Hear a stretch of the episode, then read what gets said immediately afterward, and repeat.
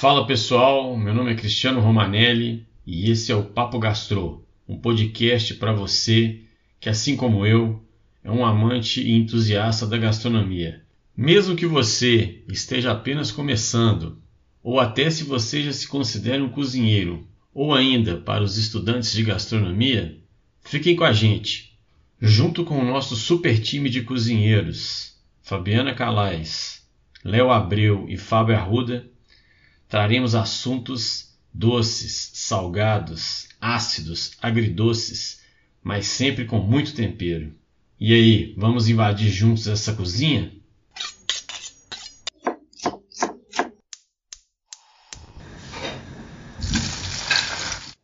Vamos começar aí o nosso bate-papo falando um pouco de referências, chefes aí que inspiraram os nossos cozinheiros aí ao longo Uh, tanto das suas carreiras como cozinheiros, ou até antes, quando ainda estavam aspirando seus primeiros passos aí na cozinha. Fabiana, conta um pouco para nós aí quem são as suas inspirações e referências no mundo da gastronomia. Ah, é até difícil, né? A gente tem muitos, muitos inspiradores por aí, né? Por isso que a gente tem virado, viramos essa chave para começar nessa carreira. E minha maior inspiração foi a Karen Piroli, que era a chefe do buffet Bouquet Garni, em Belo Horizonte. Não sei se a galera conheceu esse restaurante. Foi um restaurante, atualmente é um buffet, né? Então já tem aí de buffet, tem uns trinta anos de buffet, né? Então é super conceituado em B H. Eu sou apaixonada por, pela história deles. E a Karen também é uma pessoa que também veio de outra profissão, fez também uma transição de carreira. Então eu acho bem bacana, porque da forma que ela começou também, e, e ela agregou a parte da, da gastronomia, do buffet, pesquisando muito sobre alimento. Então, ela criou grupos de pesquisa e de viagem para poder buscar conhecimento sobre os alimentos. Então, eu achei isso bem interessante, porque ela criava roteiros culturais e enogastronômicos, tanto no Brasil quanto no exterior. E, infelizmente, né, quando na época eu ainda estava, eu fazia as aulas com ela, mas eu estava no, no mundo corporativo, então não tive o prazer de acompanhar essas viagens, porque eu não tinha um tempo livre para poder ir junto com eles. É, hoje eu teria, né? Mas hoje eu acho que ela não está fazendo mais esses roteiros. Então, assim, é uma pessoa que me inspirou muito, aprendi muito. Eu fiz oito anos de curso lá no buffet, então foi muito... Foi, minha base toda foi com a Karen, né? Então, mas era tipo um tour gastronômico? Como, como é que é isso? Não sei se tu entendeu. Se, se ela fazia um roteiro de viagem e aí tinha toda uma parte gastronômica envolvida, é isso? Exatamente. É, por exemplo, eles iam conhecer é, uma determinada região na Itália. Então, eles entendiam o que, que aquela região produzia e eles iam acompanhar todo aquele processo produtivo de ver colheita, de conhecer o alimento, e depois tinha sempre uma parceria com o restaurante é, que ia fazer os pratos junto com os alunos. Então, era como se fosse uma aula, porém em outro lugar, né? Mas para você conhecer aquele alimento que ia virar o prato que você ia degustar, você ia conhecer todo o processo, a cadeia daquele alimento até ele ir para a mesa. Além de fazer uma viagem cultural, né? De conhecer outros lugares, outras pessoas, outros, né? Então, isso era bem bacana. Vai ter experiência, né? Não, muito, é, exatamente. Então, isso eu consegui fazer esse tipo de viagem recente, mas foi quando eu já não estava trabalhando mais, que foi a minha viagem, meus trinta dias na Ásia, que eu fiz um pouco disso também, né? Mas aí já também não foi com grupo nem nada, foi por minha conta, mas eu me programei e fiz um plano é, para fazer esse tipo de roteiro também. Então, a Karen é uma pessoa que eu admiro, que faz parte da minha trajetória. E uma outra chefe de cozinha também, eu trouxe duas mulheres aqui muito fortes, né? Além da Karen, a Helena Rizzo, que é uma chefe de cozinha que eu super admiro também, que também fez uma transição de carreira. Então, é engraçado, né? Porque a gente vem de transições de carreira, e os chefes que eu admiro também, né? As chefes, no caso. A Helena era modelo no Rio Grande do Sul, há dez... Há quinze anos ela está aqui em São Paulo, que ela abriu o Mani, né? E ela, o, ela começou a trabalhar é, com o Claude Troisgros e com o Bassolet, né? No restaurante Roanne, do, do, do pai do Claude, no caso, né? Então ela se destacou e aí ela começou a trabalhar fora, na Itália, na Espanha, em vários lugares. Então tem quinze anos que ela abriu o Mani aqui em São Paulo, que é um restaurante que eu sou apaixonada, de cozinha contemporânea. E é interessante também que ela é do Rio Grande do Sul, isso eu não sabia e eu é, descobri isso outro dia, que a sócia dela do restaurante é a Fernanda Lima, né, que é a esposa do Rodrigo Hilbert. Então, que ela, eles estão todos do Sul, né? Então, ela que é a sócia dela aqui no Mani, em São Paulo. É um restaurante extremamente bem conceituado, já ganhou estrela Michelin também. A Helena é uma referência porque ela já foi eleita também como a melhor chefe do mundo pela revista Restaurant, né? E, e vários outros, várias outras premiações que ela tem, né? Ela é jurada lá do Deteste, depois os, os meninos vão falar um pouquinho, e agora ela foi convidada para substituir a Paola Carosella no Masterchef. Oh, é uma não pessoa sabia. Que eu... Ela que foi a é, convidada. É, ela que vai assumir agora a partir da nova, da nova temporada. Então, é uma pessoa que eu admiro muito. A história, o trabalho, o que, que ela entrega, a comida do, do restaurante, eu, é, é tudo numa pegada bem brasileira, com aquele toque contemporâneo. E tem alguma dica ou algum prato, alguma receita que você já fez aí, que elas ensinaram alguma vez, que você ah. se lembra, que você acha que foi... bacana, que fez parte aí do seu, sei lá, de todo o seu conhecimento e crescimento como profissional? A, uma, foi interessante porque a, a receita da Karen, no caso, que é uma coisa que eu tenho o sabor dessa receita até hoje comigo, e que acho que teve um episódio anterior que o Léo tinha falado sobre a questão do, do, da degustação, do paladar, que a gente pode comer a mesma pizza em vários lugares, que ela sempre vai ter um sabor diferente, né? E eu nunca consegui fazer o prato do jeitinho que é aquele que a Karen me serviu, que era um medalhão de filé mignon com molho de cassis e morangos, que era sensacional. E assim, eu tenho a receita, sigo, fica gostoso, mas eu tenho uma memória afetiva disso, de, né, quando, sei lá, vinte anos atrás, de quando eu provei esse primeiro prato e que foi, assim, encantador para mim, né? Como a, a, a Fabiana falou, são vários, né? É... É difícil até de pensar num, mas eu, eu gosto muito e acompanho há muito, muitos anos um chefe que ele faz assim, a comida com... Ele demonstra, né, um amor para aquele negócio que é, que é empolgante, que é o Gennaro Contaldo, que é um, é um chefe italiano. Ele foi o mentor do, do Jamie Oliver em questão de, de cozinha, né, italiana, acho que em outras coisas também. Tanto que ele, na época que o, que o Jamie Oliver... É, tinha o Jamie Italian, ele que era o... ele que comandava a, a cozinha do, do, do Jamie Italian. Tem uma situação inusitada, que eu estava em, em Londres em dois mil e quinze, e eu já fui com a cabeça, tem que ver esse cara. Ele postava no, no, no Instagram, todo dia, aonde que ele que ele estava, no restaurante que ele estava, que ele fazia o prato do dia daquele restaurante. E um, um dia eu estava lá, falei assim, hoje eu, hoje eu vou, vou ficar de olho no Instagram, que na hora que ele postar eu vou correr lá. Aí eu estava num, num lugar meio que no centro de Londres, assim, é, numa loja, estava até com um amigo que morava lá, e eu olhando no Instagram, ele foi postou. Aí eu perguntei para esse amigo, onde que é isso aqui? Onde que é esse bairro aqui? Ele falou, ah, ele me explicou como é que pegava o, o metrô, aí foi eu e a Ju, minha esposa, né? Pegamos o metrô, correndo para lá. Correndo, na hora que eu cheguei lá, cheguei pro garçom e falei assim, onde que tá o, o Gennaro? Acabou de ir embora. Nossa, uma decepção. Mas aí, beleza. Aí eu, eu pensei que essa história ia ter um final feliz, você encontrou ah, com ele, tirou foto, ah, se não é receita, não, né? Não, eu fui querendo é, tirar foto. Eu não sou muito tiete, não, mas nesse caso... Nesse caso... Esse cara merecia, né? Ele é, ele é, eu acho ele muito bacana. E aí acabou que eu até comprei um livro dele lá. E, e é isso. Outro cara que, que eu gosto bem também é o, é o Claude, Claude Troisgros, que ele também tem esse, essa coisa de cozinhar, assim, que demonstra o amor, né, na cozinha. Eu, eu acho as receitas dele muito boas. E já fui no restaurante dele, no, no Olympe, que é o, o restaurante onde que ele fazia as criações dele.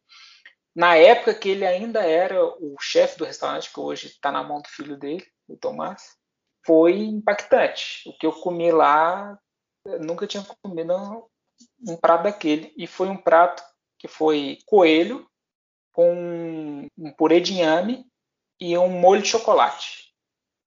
E foi assim, a coisa, uma das coisas mais espetaculares que eu já comi na vida. Molho de chocolate, hein? Diferente. É, exatamente. E foi impressionante. Então, assim, eu gosto muito desses dois. Muito mesmo. E tem alguma receita, assim, deles aí que você já experimentou ou tentou, ou que te marcou, impactou aí na, na, nesse, ah, nesse processo que você tem acompanhando os dois? Aí? Do Gennaro eu já, já fiz algumas. É, por exemplo, a massa mesmo, já fiz, né? Porque ele ensina muita, muita massa, né? Já fiz algumas. Do Claude já fiz algumas também. Inclusive, a de hoje vai ser dele. Ó, oh, já deu um spoiler aí da receita de hoje.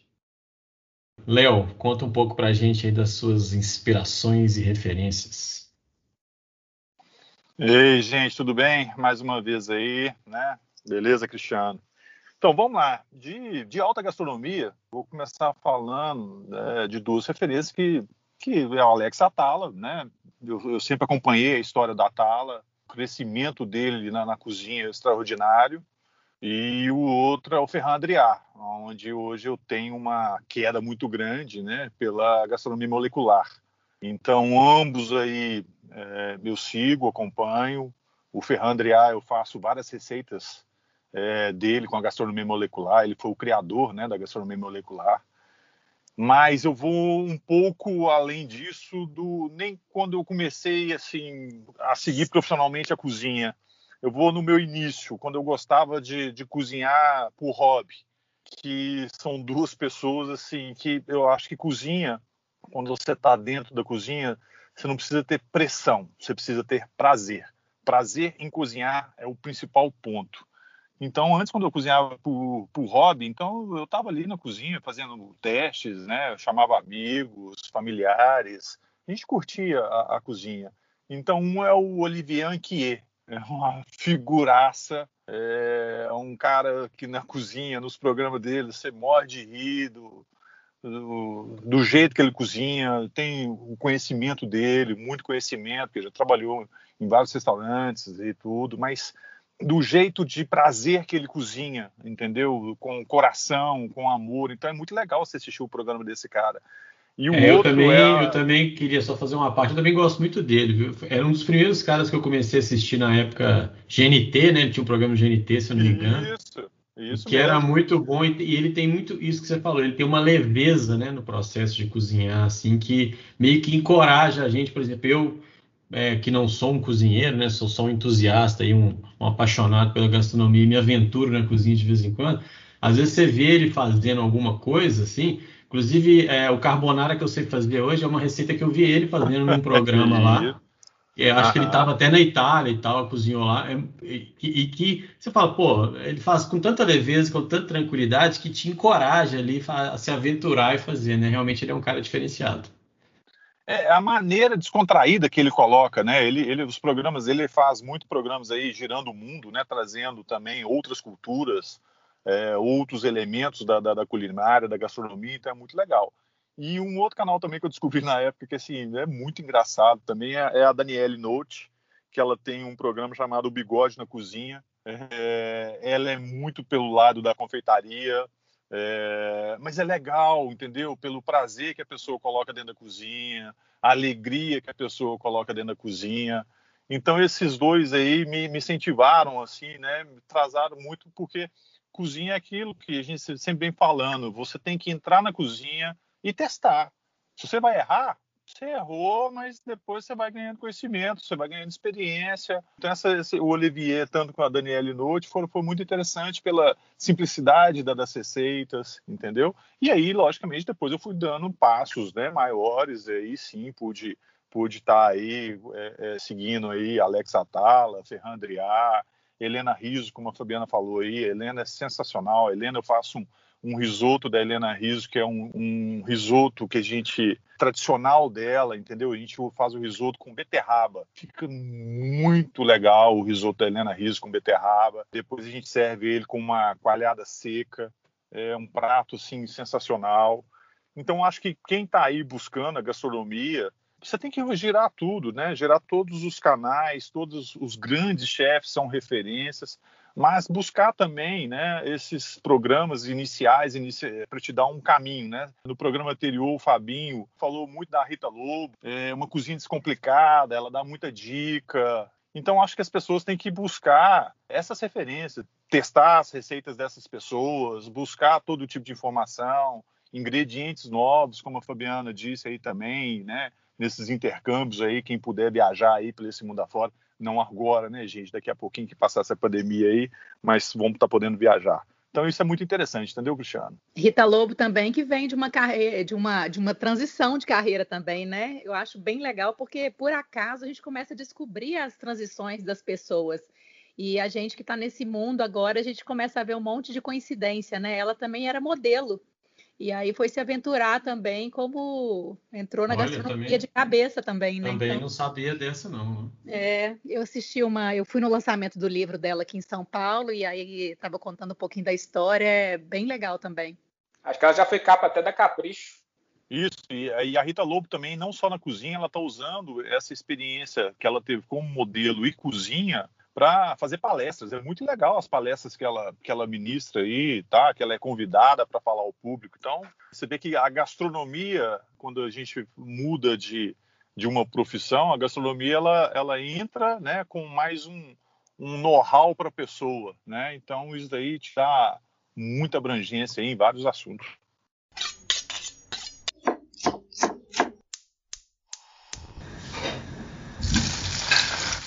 E esses reality shows, hein? Vamos falar um pouquinho sobre isso. A Fabiana até já citou ali no início e tal.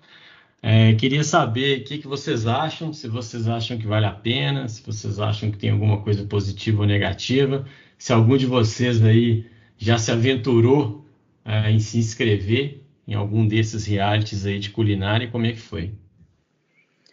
Então, eu vou começar a falar aqui. É, eu acho bem bacana, eu gosto de assistir como espectadora, mas não me vejo participando. Não gosto desses programas muito de competição, mas eu acho que depende muito do objetivo da pessoa. Para quem quer ser um chefe estrelado, abrir seu restaurante, eu acho que é uma super exposição, que é legal. A pessoa dá a cara e se expor, que é uma porta, né, que se abre. Isso é bem bacana. Como eu não tenho essa intenção de abrir meu restaurante...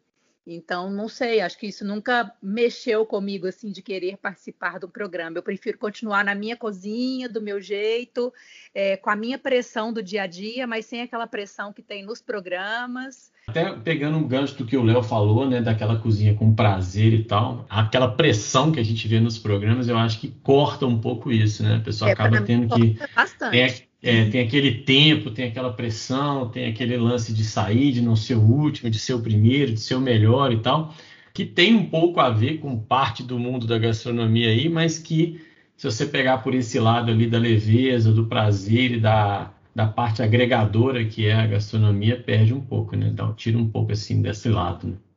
Vai, vai do objetivo de cada um na sua carreira, né? Então, eu acho que, assim, o programa, os programas, né? Tem diversos hoje, que foi um boom, né? Então, assim, foi, foram programas que deram uma visibilidade para a gastronomia, que foi muito bacana. E cada um começou a buscar seu caminho, se identificar com um chefe ou com o outro, com os programas, o que, que eu quero e o que eu não quero, qual o caminho que eu quero seguir. Então, com certeza, de forma geral, os programas são bem, bem interessantes. Eles têm uma... Uma, uma abordagem bacana, né? Eu também acho bem legal, é, principalmente os primeiros, né? Ajudou muito a difundir a gastronomia, né? Aqui no, no país que não tinha esse, esse tipo de programa. Tinha programas, mas não realities, assim, né? Mas, é, e popularizou, né? Porque antes eram mais programas em, ca, em canais fechados, né? Eu acho bem legal. Esse, essa questão que você falou, Cristiano, do, do, do tempo, essa pressão é a, a pressão que você tem em cozinha profissional, né? Que é o tempo de saída do, do prato, fica um chefe lá. Hoje em dia, acho que raríssimas exceções, assim, tem um chefe, é, como se diz, aquele coronel, né? É, hoje em dia, acho que é mais de boa, mas eles pegam o pedido e, e marcha, né? Tipo... manda você fazer, mas você tem uma pressão de tempo ali, né? Numa cozinha profissional isso sempre vai existir, né? Tanto por é, tempo quanto por qualidade, né? A galera vai sim, pegar pesado. Eu acho que ele é mais, mais, mais ou menos isso, entendeu? No caso do, do Masterchef, é, é, acho que eles pegam um pouco pesado, mas deve ser a direção do programa, né? Que ah, você vai ali, você senta a lenha nesse povo aí. E até não, tô curioso... Não pega leve, né? Pega pesado. É, pega pesado. E eu tô curioso para ver a Helena Rizzo. Não é muito dela isso, né? Quem acompanha no Deteste vê que ela chegava, ficava preocupada, queria cozinhar junto com a pessoa. Quero ver como é que vai ser ela ali no, no Masterchef, né? No Masterchef eles são mais é, direcionados para ser durões, né? Ela não tem muito esse perfil, né? Linha dura, assim. Ela, é, não... ela não tem esse perfil. Eu tô curioso para ver. E eu, eu tentei participar do Masterchef duas vezes. É, uma no amador e um outro ano no profissional, né? Nenhum das duas. E tentei também no, no Deteste. Deteste até cheguei a, a conversar mais lá, mas também Deteste é mais para profissional de, de, de que está na cozinha profissional mesmo. E como que funciona, assim, até por uma curiosidade, aí você manda um vídeo, alguma coisa, como é que funciona? Como é que você se inscreve para o pro programa? Quer dizer, nós estamos falando de tempos pré-pandemia, né? Mas mesmo assim, só para... Não, mas acho saber. Que é a mesma coisa. É, você entra num site, tem uma ficha de inscrição, você preenche várias perguntas, é, seu, meio que suas experiências e tal, e você manda receitas, por exemplo, que você faria na eliminatória lá, né? No caso do, do Masterchef, você tem que mandar três receitas para você fazer naquela... eliminatória. Com foto e um vídeo se apresentando, um vídeo você cozinhando um prato. É isso. Pois é, pois é, mas você manda a receita, só a descrição da receita e, e depois a foto, ou você manda um vídeo fazendo a receita? Você manda o um vídeo fazendo a receita. Você, ou, ou no caso das três receitas lá, que eu me lembro, não, você só descreve ela. Mas você manda um vídeo fazendo uma receita, né? E, e, e fotos de receitas assim, que você já fez também. E aí, se avança, tem alguma coisa lá, né? Você não chegou nesse ponto, provavelmente, mas aí aqui tem aquela eliminatória que a gente vê ali na primeira parte do programa, que é uma eliminatória ali que os chefes, que os chefes experimentam, né? É, mas antes daquilo ali tem outros passos, né? Aquilo ali já é o final ali para você entrar no programa. É, eu particularmente acho bem interessante também, só dando minha opinião rapidamente aqui, é, gosto muito como... como espectador, assim, é, assisto alguns desses programas, assim, uns eu gosto mais do que outros e tal. Acho que essa questão do tempo, às vezes você vê que o cara é até bom cozinheiro, assim, né, pelo que você tá vendo ali na trajetória dele, mas as pessoas se perdem ali, né, que às vezes pega alguma coisa que tem menos experiência e tem essa questão da pressão no tempo e aquilo ali meio que detona o cara, e aí estica meio com dó da pessoa ali, mas enfim. Mas eu acho que é, se eu fosse me aventurar na área da cozinha, eu não sei se eu teria coragem e disposição de entrar numa dessa, não. A gente está falando que é programa de televisão. A televisão, ela busca ibope e audiência. Automaticamente travada aí aos parceiros. O, o, o Masterchef, ele casou muito ali com o Hell's Kitchen, né? Que começou, são programas que começou lá fora, Estados Unidos, né? Inglaterra. E trouxeram aí para o âmbito no, no, no Brasil. Então, isso ganhou também muita visibilidade. Eu não gosto desses programas, é da maneira como, como eles atuam, né? Os jurados atuam. O tempo é proposto pelo programa. Esse tempo não existe numa cozinha. A pressão numa cozinha é a minha pressão quando entra pedidos na fila. Então, a minha pressão é ali. Eu tenho que soltar o prato no tempo certo, para meu cliente não ficar... muito tempo esperando lá na mesa, porque existe um mise en place, existe uma organização. Quando eu abro meu restaurante, eu tenho meu pré-preparo. O programa não, o programa ele coloca o tempo ali como pressão em cima do candidato mesmo, né? Esse é o propósito do, do, do programa. Você vai se expor? Você vai se expor. Então você tem que saber se você está disposto a isso também. A outra questão é que você, quando você acaba de fazer um prato nesse programa, você apresenta para os jurados, tá? Eu tenho uma amiga minha, que é a Angélica Vitale, que ela é da linha da gastronomia molecular, também chefe, cozinha, ela fez uma transição também, ela participou do Masterchef, e ela fez um prato de, de gastronomia molecular que foi altamente criticado pelo Jacan, pô, ao vivo. Quer dizer, será necessário? O jurado tá ali para fazer uma crítica construtiva, mas você, faz, você receber uma crítica que não tem nada a ver... Isso te expõe e expõe também o jurado e o próprio programa.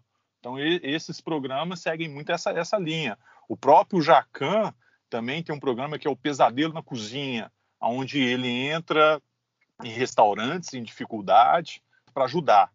É muito legal a maneira que o programa ajuda o restaurante. É, que Mas... também é trazido, é um programa que foi trazido de fora também, né? Também, é, existe também. Esse programa, eu já assisti a versão americana dele e tal, eles trouxeram para cá o modelo, né? Isso. O que me preocupa num programa desse é que ele expõe algumas fraquezas desses, desses donos de restaurante na ordem de sujeira, gestão. de gestão, entendeu? É, onde deveria... Porque mostra, mostra né, uma questão seguinte, o cara está em dificuldade de administrar, então o Jacão vai entrar ali para ajudar, mas não precisa mostrar tanta coisa do jeito que eles mostram, mas é o propósito do programa. Um programa que eu fui chamado, convidado e eu entrei na seleção, que foi o Deteste Brasil, pesquisei muito ele, eu assisti a primeira temporada, assim, de carteirinha, é, um, é aquele programa que é feito as receitas na colher, você tem que fazer uma receita e apresentar a sua receita na colher, é muito legal. Os jurados, na época, estavam lá, principalmente o Felipe Bronze, né, é, com a gastronomia molecular, que foi a primeira temporada, e eu fui chamado para a segunda temporada. Eu até tomei um susto, porque chegou um e-mail para mim, ah, faça a sua inscrição no, no, no D T. Eu achei que aquilo ali era mais um spam e tudo, até que uma produtora mesmo da G N T me ligou, falou, Leonardo, te mandei um e-mail, eu sou produtora, estou pesquisando algumas pessoas, eu queria que você fizesse a sua inscrição. Isso eu tomei um baque, eu falei, ó, aí, ó. Tô, tô, sendo vigiado, né? Fiz a minha inscrição. A inscrição, na verdade, é um formulário onde você conta a sua experiência profissional, onde você conta a sua, a sua vivência, e mandei. Me retornaram falando que eu tinha passado para a próxima etapa. A próxima etapa era você enviar fotos do seu, do seu trabalho e contar um pouco mais do seu trabalho no dia a dia, né? E logo depois disso, ela me ligou, marcando uma entrevista via Skype. Eu falei assim, o negócio ficou sério. Vamos lá. Na entrevista, foi uma entrevista legal, via Skype, mas eu acho que aí eu não passei para a fase final, que seria, assim, o programa. É, aí é o ponto que eu te falo, eu, eu não enchi, né, não preenchi o que eles queriam, né, como candidato, como informação, alguma coisa minha falha não chamou a atenção deles, aonde que eu não, não, não passei para a próxima. Mas o Deteste eu gostei muito da, fo- da forma do, do, do programa, da apresentação. Primeiro, há uma grande diferença. Você não apresenta um empratado. Pô, você tem que pensar e colocar em prática a sua receita em uma colher. Tá? É, então, tudo numa, é tudo numa colherada só, né? Vai toda a receita o cara coloca só na boca ali de uma única vezada, né? Então, ali você tem que passar textura, você tem que passar sabor, você tem que passar tempero, você tem que passar o, o, o cheiro, né, de tudo, né, numa colherada só. Então, é, o Claude participou, né, como jurado também, então é muito legal o programa em si. Quem tiver no meio de gastronomia querendo participar, hoje você tem também até o Masterchef amador, né? Para quem quer, muitas vezes, fazer uma transição e iniciar, vai lá, arrisca, saiba do, dos seus riscos, dos seus prós e contras, né? Uma coisa interessante que eu acho que você comentou aí mais no início, que até vem de encontro com o que o Fabinho falou também, que eu acho que é legal, algumas pessoas talvez não saibam, né? Que uh, essa questão da pressão do tempo, ela existe num restaurante de verdade também, mas tem todos os pré-preparos e o mise en place é feito todo antes, né, do restaurante abrir, como você falou. Então, na hora que o pedido chega, né, na cozinha, vários preparos ali, mise en place, várias coisas já estão prontas, né, porcionadas, cortadas e tal, e até pré cozido, sei lá, né? já, já é feito algum tipo de preparo antes, e aí a, a, a pressão existe para o cara não ficar esperando tanto tempo, né? Tanto em termos de tempo quanto de qualidade. Corre, mas no é. caso dos tempos dos programas, tudo é feito ali, né? Então, é, aquele tempo que começa a contar ali, né? Vamos falar do Masterchef, que é o mais famoso, o cara acabou de pegar o ingrediente lá no, entre aspas, supermercado deles lá, então ele tem que fazer isso tudo antes de começar a efetivamente cozinhar, né? Então, é bem diferente, né, essa, a, a questão do restaurante profissional para o que acontece ali, né? É, o programa ali, é o propósito do, do programa é esse, né? Você tem ali tem um quadro ali que é isso mesmo. Eles dão lá, hoje vocês vão fazer um prato para mim de massa. Quer dizer, ele tem que ser rápido, porque ele tem que entrar naquela vendinha que fica ali do lado ali, pegar os ingredientes certos, né, e suficientes para ele fazer a receita dele. Porque depois que ele está na bancada dele, se ele esquecer algum ingrediente, dançou, ele tem que mudar tudo ali de novo. Então, isso demonstra também habilidade, destreza, capacidade, entendeu? Da pessoa cozinhar sob pressão. Eu não sou essa pessoa. Entendeu? Porque cozinha para mim é uma cozinha planejada, no stress, entendeu? Eu já sei o que, que eu vou apresentar dentro do meu buffet, dentro do meu restaurante e o que eu quero fazer. E a minha pressão vai ser o seguinte: se eu tenho uma casa para cem pessoas e chegar a cem pedidos, eu tenho que atender todo mundo, entendeu? Aí a pressão na cozinha vai aí. Se chegou muito pedido ao mesmo tempo, você tem que ser ágil, você tem que ter uma destreza para servir seus clientes com pontualidade, com qualidade, com sabor, né? Para que ele saia dali feliz e você também. Uma coisa que é interessante também, né? Se a gente pegar o Masterchef, tanto profissionais quanto esse agora da Globo lá, Mestres do Sabor e tal, tem alguns caras assim mais rodados, né? Conhecidos aí, donos de restaurante que já estão no mercado há um tempo e tal. E os caras uh, meio que se propõem a isso, né? Meio que o que a Fabiana falou, assim, às vezes a pessoa está querendo uh, aparecer ou elevar, colocar um nível de exposição muito alto, mas é algo muito arriscado, né? Porque o cara já tem ali, né, tudo isso, vamos falar pré-pandemia, né, gente? Assim, o cara já tem ali um restaurante, é, que já tem um público, já tem um nome, já tem, sei lá, uma série de, né, de, de críticas positivas ali. E o cara se propõe a esse papel ali a ponto de, de repente, receber uma crítica negativa, ser desclassificado mais cedo e tal. Realmente o cara tem que ter muita coragem mesmo. É, o que eu ia comentar aqui também é exatamente isso. Esse último Mestre do Sabor, né? O vencedor lá do programa... É Dário, né? Dário, né? Dário, acho que é Dário. Ele é muito bom. Então, é, ele participou do Masterchef, né? E depois ele foi para o Mestre do Sabor. Ele era um cara que tinha uma personalidade um pouco diferente no Masterchef. Quando ele entrou no Mestre do Sabor, eu vi que ele entrou com uma outra pegada, né? Além dele já ter uma, uma bagagem de um outro reality show, ele veio já... Quando o cara começou, você já falou, a gente já sabia que ele ia... Se ele não fosse ganhar, ele estava ali perto dos finalistas, né? Então, um cara com bastante conhecimento, muita experiência, já tinha passado por outros programas.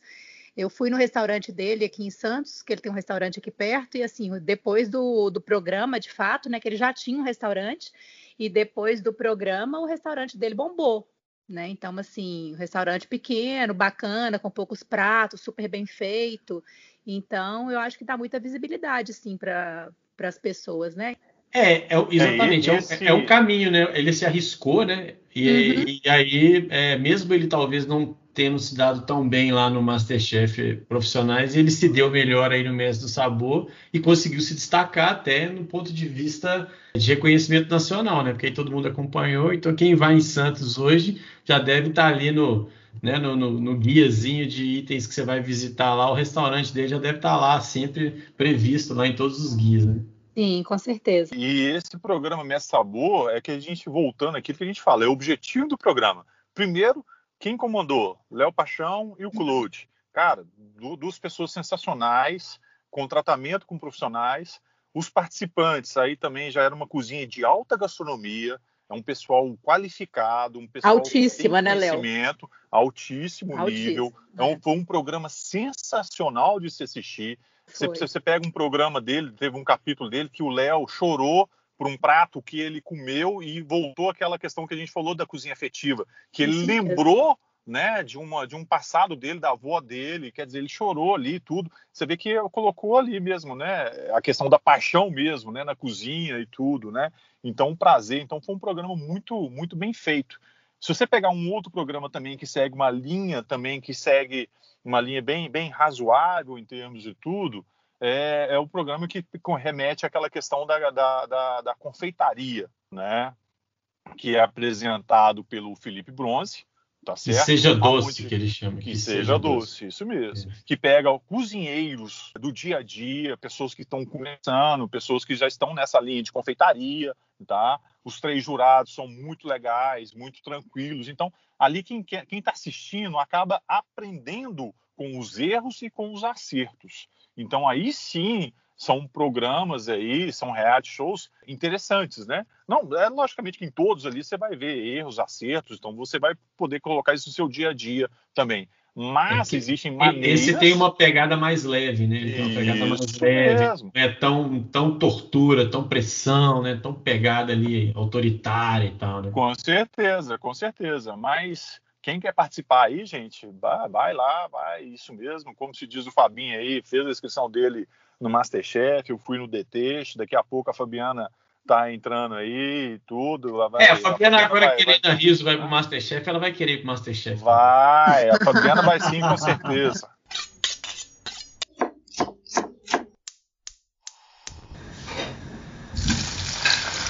Vamos agora no nosso momento de dicas, né, pessoal? Que a gente sempre traz para vocês aí, de livros, filmes, séries, né? Instagrams aí do pessoal, canais. É, eu trouxe hoje, por enquanto, eu estou só no mundo dos filmes aqui, por enquanto, né? Que é uma coisa que eu gosto muito também. É, tem um filme que chama Chef, e é, o ator do filme é o John Favreau, que é um cara conhecido aí, quem gosta de, de cinema, quem gosta do universo Marvel aí. Ele já dirigiu o filme do, do Homem de Ferro, ele é um dos personagens lá, ele é o rap lá, o personagem rap do Homem de Ferro.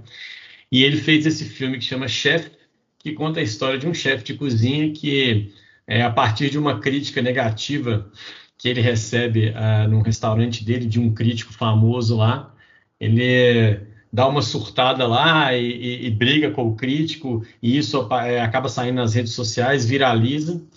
E ele resolve largar tudo e abrir um food truck é, para fazer comida de rua e viajar aí pelos Estados Unidos e tal.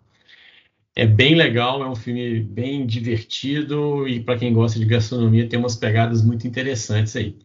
E esse filme, ele tem uma curiosidade que quando o John Favreau foi fazer o filme, ele contratou um chefe para dar as dicas para ele, né? Como que um, né? Porque ele não é chefe de cozinha, ele não é da gastronomia e tal, ele é ator. É, como que o chefe deveria se comportar e tal, e ele contratou ali, vamos dizer, um consultor, um chefe consultor, né? No cinema tem muito isso, que chama Roy Choi, e esse cara é um baita chefe, e acabou que eles, é, como o John Favreau gosta muito, né, de gastronomia, é um entusiasta e tal, acabou que eles se deram tão bem, que depois que, né, que o filme foi lançado e tal, eles lançaram uma série que está no Netflix, que chama The Chef Show, onde o Roy Choi, junto com o John Favreau, faz mais um papel ali de assistente, ajuda nas receitas e tal, mas as receitas, quem toca mesmo é o chefe Roy Choi. Eles uh, vão em alguns lugares ou recebem convidados, até atores de Hollywood, de vez em quando participam, e eles fazem diversas receitas lá, é, e vale muito a pena, tanto uh, o programa uh, The Chef Show, quanto o filme Chef.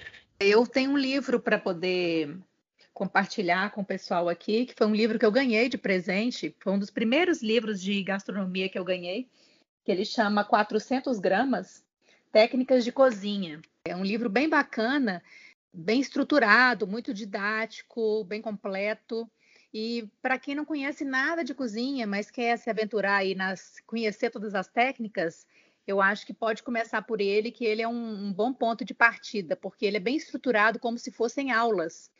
Então, ele é bem interessante e, além disso, ele tem mais de trezentas receitas.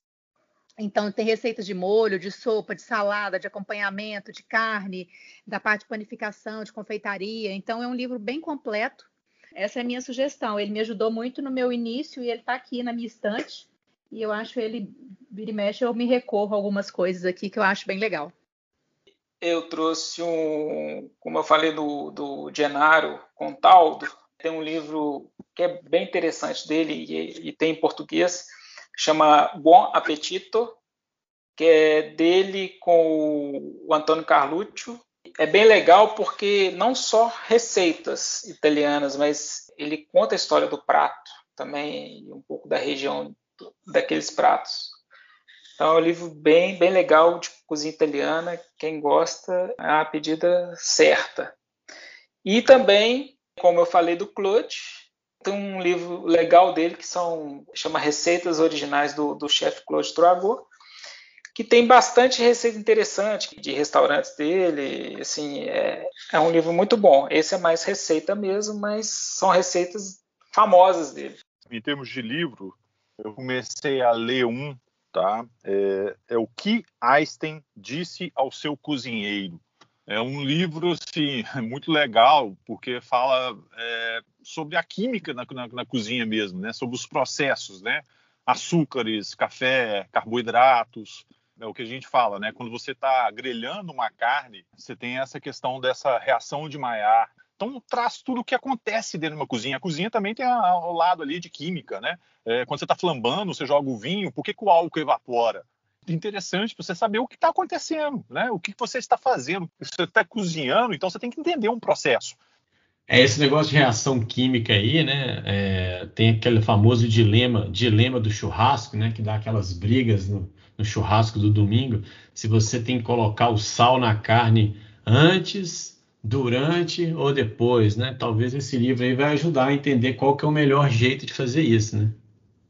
Com certeza, com certeza. Você tem que saber é, é, o tipo, né? Porque hoje, hoje a gente, se a gente fala em açúcar, não existe um tipo de açúcar. Existem cinco tipos de açúcar, não existe um tipo de sal, existe vários tipos de sal, né? Porque hoje a gente tem a questão hoje do churrasco, da parrilha. É bom entender, né, os tipos que a gente tem, porque hoje também a gente fala hoje também muito de alimentação saudável.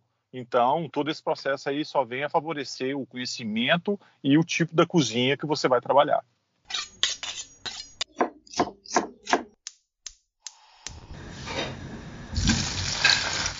No nosso momento aí de produtores locais, né? Apoie um produtor local. A gente sempre tem trazido aqui algumas dicas para vocês de produtores aí que fornecem, né, de menores portes, né? A gente chama de locais aí, que fornecem produtos ou serviços para o pessoal de gastronomia, que agora nesses tempos de pandemia a gente está querendo dar uma força aí.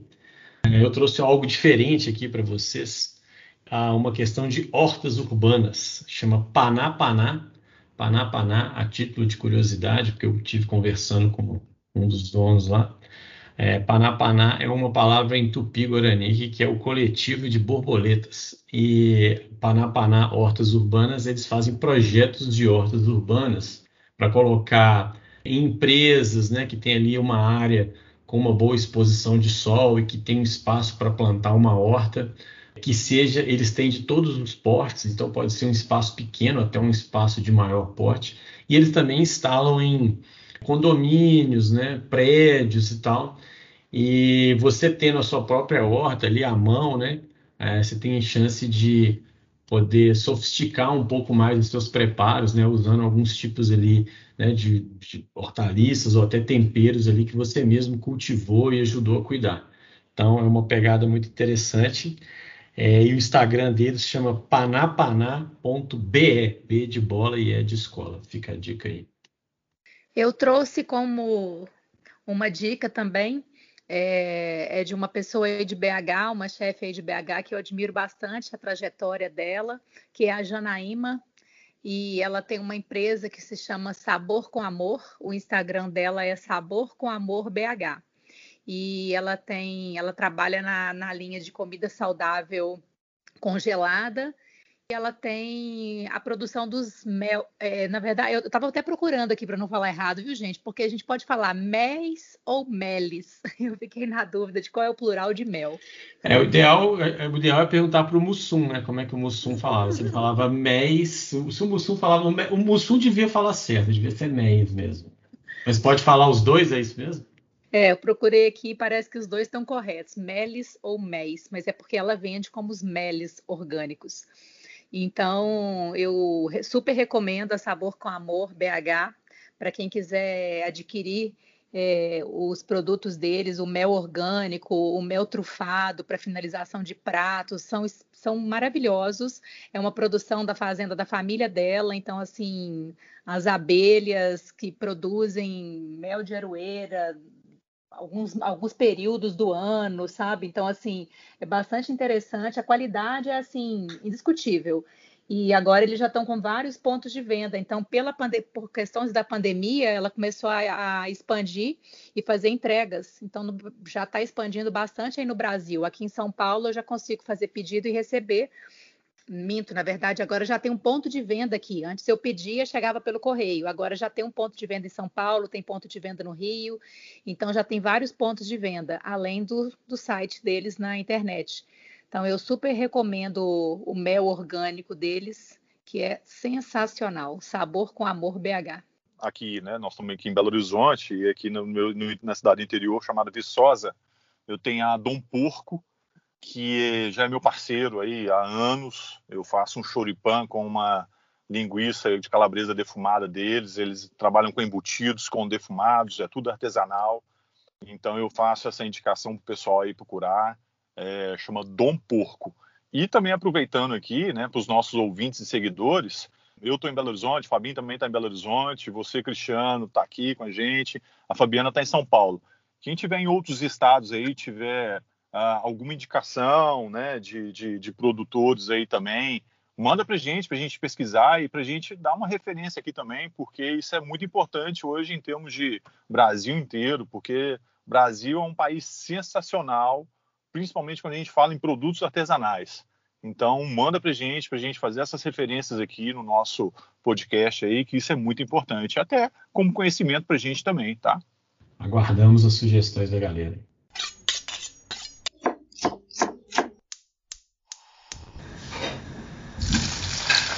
Agora chegou o nosso momento da nossa audioreceita aí, tão esperada, né? Se você aí está acostumado a ficar ligando para o seu amigo, seu vizinho, para pedir aquela receita que uh, você não lembra como é que faz, ou então pede aquele áudio no WhatsApp lá e tal, para facilitar o seu caminho aí, a gente traz uma audioreceita. Hoje quem vai dar a audioreceita para nós é o Fabinho, Fábio Arruda. Fabinho, a nossa receita hoje é de quê? Bom, hoje a receita vai ser um ravioli de baroa. É, na verdade, é um raviolão recheado de baroa. Essa receita é do, como já foi um spoiler aí, do Claude, né? Claude Troisgros. E essa daí é para arrebentar, viu? Pra você impressionar. Anota direitinho aí. O primeiro passo aqui vai ser a massa. Tem duas opções. Quem, quem tem maquininha de, de abrir massa ou tem aquelas batedeiras que você acopla, né, pode fazer a massa. Muito simples. Eu vou passar a receita aqui. Outra opção é você comprar uma massa de, de lasanha, né, aquelas massas de lasanha, e seguir o preparo dela, que é cozinhar no, no, no tempo indicado na embalagem e, e depois é, colocar ela... É, é, no, num bowl de água fria, como a outra também. Então, vou passar a receita aqui da, da, da massa, que são duzentos gramas de farinha, dois ovos. É, vale lembrar que essa receita aqui é para quatro pessoas, tá? Você mistura a farinha e os ovos. Na hora que estiver bem incorporado, né, você coloca na batedeira. Se você tem aquela batedeira com gancho, né, você deixa dando uma sovada ali até a, a massa ficar mais rígida. Ou você pode fazer na mão também, sovando na mão e até ela ficar com uma consistência mais, mais rígida, assim, mais elástica e, e, um, e um pouco mais rígida. Nesse passo, você vai ter que descansar essa massa para ela, passo é importante para ela ficar uniforme e menos elástica. Isso daí é importante para na hora de você abrir a massa. Então, você envolve num plástico filme e coloca pelo menos quatro horas na geladeira. Uma dica aqui para quem tem máquina a vácuo, aquelas máquinas caseiras a vácuo mesmo, se você embalar essa, essa, essa massa a vácuo, ela vai precisar descansar apenas uma hora, que ela já, já tem o processo lá. Uma outra coisa também aqui, que é uma dica, seria é, o uso da farinha zero zero, que ela, ela é mais fina, absorve melhor os líquidos, tem menos um teor de glúten menor. Isso deixa a massa mais leve. Mas se não tiver zero zero, que ela é um pouco mais difícil de achar, pode fazer com a tipo um também, sem problema. Na hora de abrir a massa, você pode abrir até o número seis, caso você queira bem fininho mesmo, sete ou oito. Aí você corta em retângulos, do tamanho de uma, de uma, de uma massa de lasanha mesmo, seria vinte por quinze ali, ou até um pouco menor, né? Uns quinze por doze. E você vai cozinhar essa massa por dois minutos e depois vai colocá-la num, num bowl com água fria. Né? Só, uma, só uma perguntinha aí. Esse cozinhar que você fala é aquele preparo normal de fazer massa, né? Bota lá água para esquentar é, e tal. Você... E assim que a água estiver quente ali, fervendo, é que você coloca esses dois, você conta esses dois minutos, certo? Exatamente. Cozinhar na água salgada. Na água salgada, igual uma qualquer Isso. outra massa, beleza. Por dois minutos. Aí, agora a gente parte para o purê de baroa. É, você vai precisar aqui quatrocentos gramas de baroa descascadas, ou seja, na hora de comprar, compra quinhentos, quinhentos e cinquenta, até um pouco mais, porque tirando a casca, ela vai chegar ali nos quatrocentos. cem mililitros de creme de leite fresco, quarenta gramas de manteiga e sal, sal e pimenta a gosto. Você vai pegar essa, esse, essa, essa baroa e vai cozinhar ela em água com sal até ficar macia. Uma dica que eu dou também, que eu gosto de coisas práticas na cozinha também. Então, uma dica que eu dou é, você pode pegar aqueles sacos de, de freezer, né? Aqueles sacos plásticos, você coloca a, a, a baroa lá dentro, crua, tira o ar do saco, dá um nó na ponta, faz três furos com o garfo em lugares distintos, coloca no micro-ondas oito minutos. Esse tipo de preparo eu uso muito para quando eu quero que o ingrediente ele não fique com muita água, ele fique mais sequinho. Né? Isso é muito bom para os purês, para fazer nhoque. Quando você quer usar um, um, um legume também para combinar com, com, uma, com uma... Colocar numa massa também fica, fica legal, para não, não ter muita água junto com o ovo ali, para não desandar a massa. Aí, feito isso, você... tanto fazendo a opção pela, por cozinhar ou micro-ondas, a massa ainda quente você coloca ela num processador ou no liquidificador, ou se você também não tiver nenhum dos dois, vai num, num passador de legumes ou numa peneira, né, para ficar lisinho, mas a baroa tem que estar quente ainda. Você mistura isso, se for num processador no liquidificador, você mistura isso com creme de leite, bateu, a manteiga, sal e pimenta. Está pronto o seu, seu, seu purê também. O terceiro passo aqui da receita é uma manteiga noisette, que é, é uma manteiga que ela, é, você cozinha ela até ela ficar, ficar amarronzada e com cheiro, com gosto de, de avelã. Aí, para esse preparo, você vai precisar de cem gramas de, de manteiga sem sal. Você vai colocar numa frigideira, que é melhor para você ver o ponto, num fogo médio, médio baixo, vai mexendo de vez em quando, para não queimar o fundo, né, da, da proteína do leite ali, você vai soltando ele, vai espumar, e quando parar de espumar ali, você presta muita atenção para não queimar. Na hora que tiver amarronzada com esse cheiro assim de, de avelã, você tira do fogo e já tira da frigideira também, para ela não continuar cozinhando. Você coloca num recipiente e reserva. Outro passo dessa receita são as amêndoas, para você finalizar o prato. Então, você vai precisar de uma vinte, trinta gramas, mais ou menos, de amêndoa em, em lâminas, e você vai levar ao fogo médio, em uma frigideira, até dourar. Também tem que ficar bem de olho, porque ela, ela doura muito rápido. Eu gosto de usar um pouquinho de manteiga aí para dar mais sabor. Eu coloco uma colherzinha de, de manteiga. Então, isso tudo aí já, tá, já é o que você vai utilizar no prato. Agora é a montagem. A montagem, você vai pegar essa manteiga que você fez, pincelar num prato, colocar uma, uma massa, uma fatia de massa, e você vai pegar o seu purê de baroa. Se você tiver um saco de confeiteiro, usa o saco de confeiteiro que vai te ajudar a controlar melhor ali para você colocar. Se não, vai na colher mesmo, aos poucos ali, preenche o tanto que você achar necessário, deixa uma borda ali de, de uns dois dedos, né? Colocou esse recheio, você coloca outra massa por cima. Aí você vai levar isso daí no micro-ondas por três minutos, ou num forno ou num grill por mais ou menos seis minutos. Passou o tempo, isso é só para esquentar, né? Porque só a massa está cozida, seu purê está pronto, isso é só, só para esquentar. É, você vai tirar, você vai regar com essa manteiga, vai colocar as suas amêndoas, né, no prato, vai pegar uma colher de sobremesa de molho shoyu e também regar por cima e finaliza com um pouquinho de salsa picada. Está pronto. Razoavelmente simples e saboroso. É, não é tão simples, porque são muitos preparos, mas não é nada também muito complexo, né? E é o que você falou, esse aí você vai fazer para impressionar, né? Porque aí você faz, fez um prato do, do chef Claude, né? Dá uma, dá uma impressionada na galera. E esse prato, esse prato é, é antigo do Claude, tá? Segue ele desde o do, do Olympe ali, ele sempre fez. E hoje esse prato está no, no Chez Claude. Só que ao invés de, de amêndoa, ele usa o pinhole. Só que pinhole aqui no Brasil é muito caro. Então, faz com amêndoa, que fica até mais gostoso, eu acho. E fica muito bom, muito bom mesmo. E eu fiz até porque eu fui no, no Rio há, há pouco tempo, no Carnaval, e a Ju, minha esposa, a gente foi no Chez Claude, e ela comeu, ela achou aquilo uma maravilha e pediu, não, você tem que fazer isso para mim. Legal, e aí, pessoal, né? Quem resolver fazer aí, quem se aventurar, quem animar a fazer, eu até acho que eu vou fazer também, hein? Achei bem legal aí. É, tira uma foto e marca a gente lá no nosso Instagram, Papo Gastrô Podcast, beleza?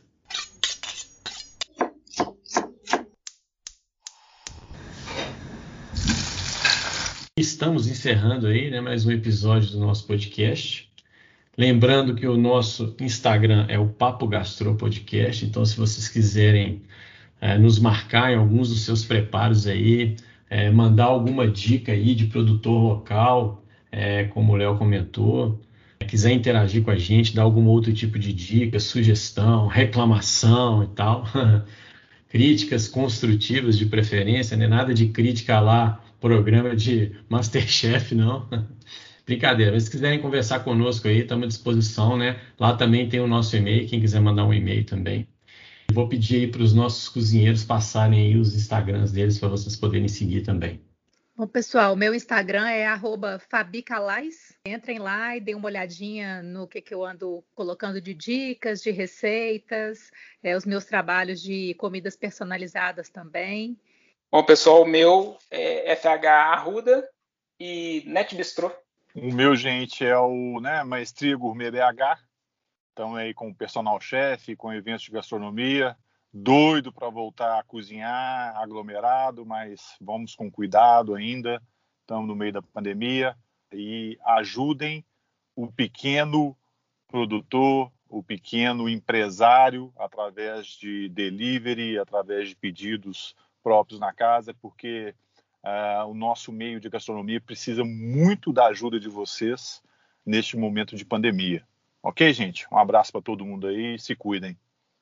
Valeu então, pessoal. Estamos encerrando aí mais um episódio e até a próxima.